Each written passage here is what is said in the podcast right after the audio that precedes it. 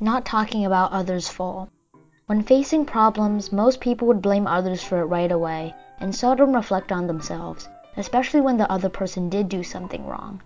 Then they will scold others with an afflictive mind, instead of considering how to change and improve the situation.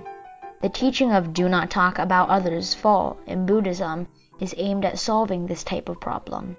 When we see others fall, we should think of ways to help them correct their mistakes and face the outcomes in a positive manner.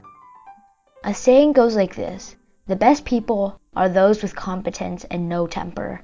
The second best are those with competence and temper. The third best are those with no competence or temper. And the worst are those with temper and no competence. The Buddhism idea of not talking about others' fault is encouraging us to become the best.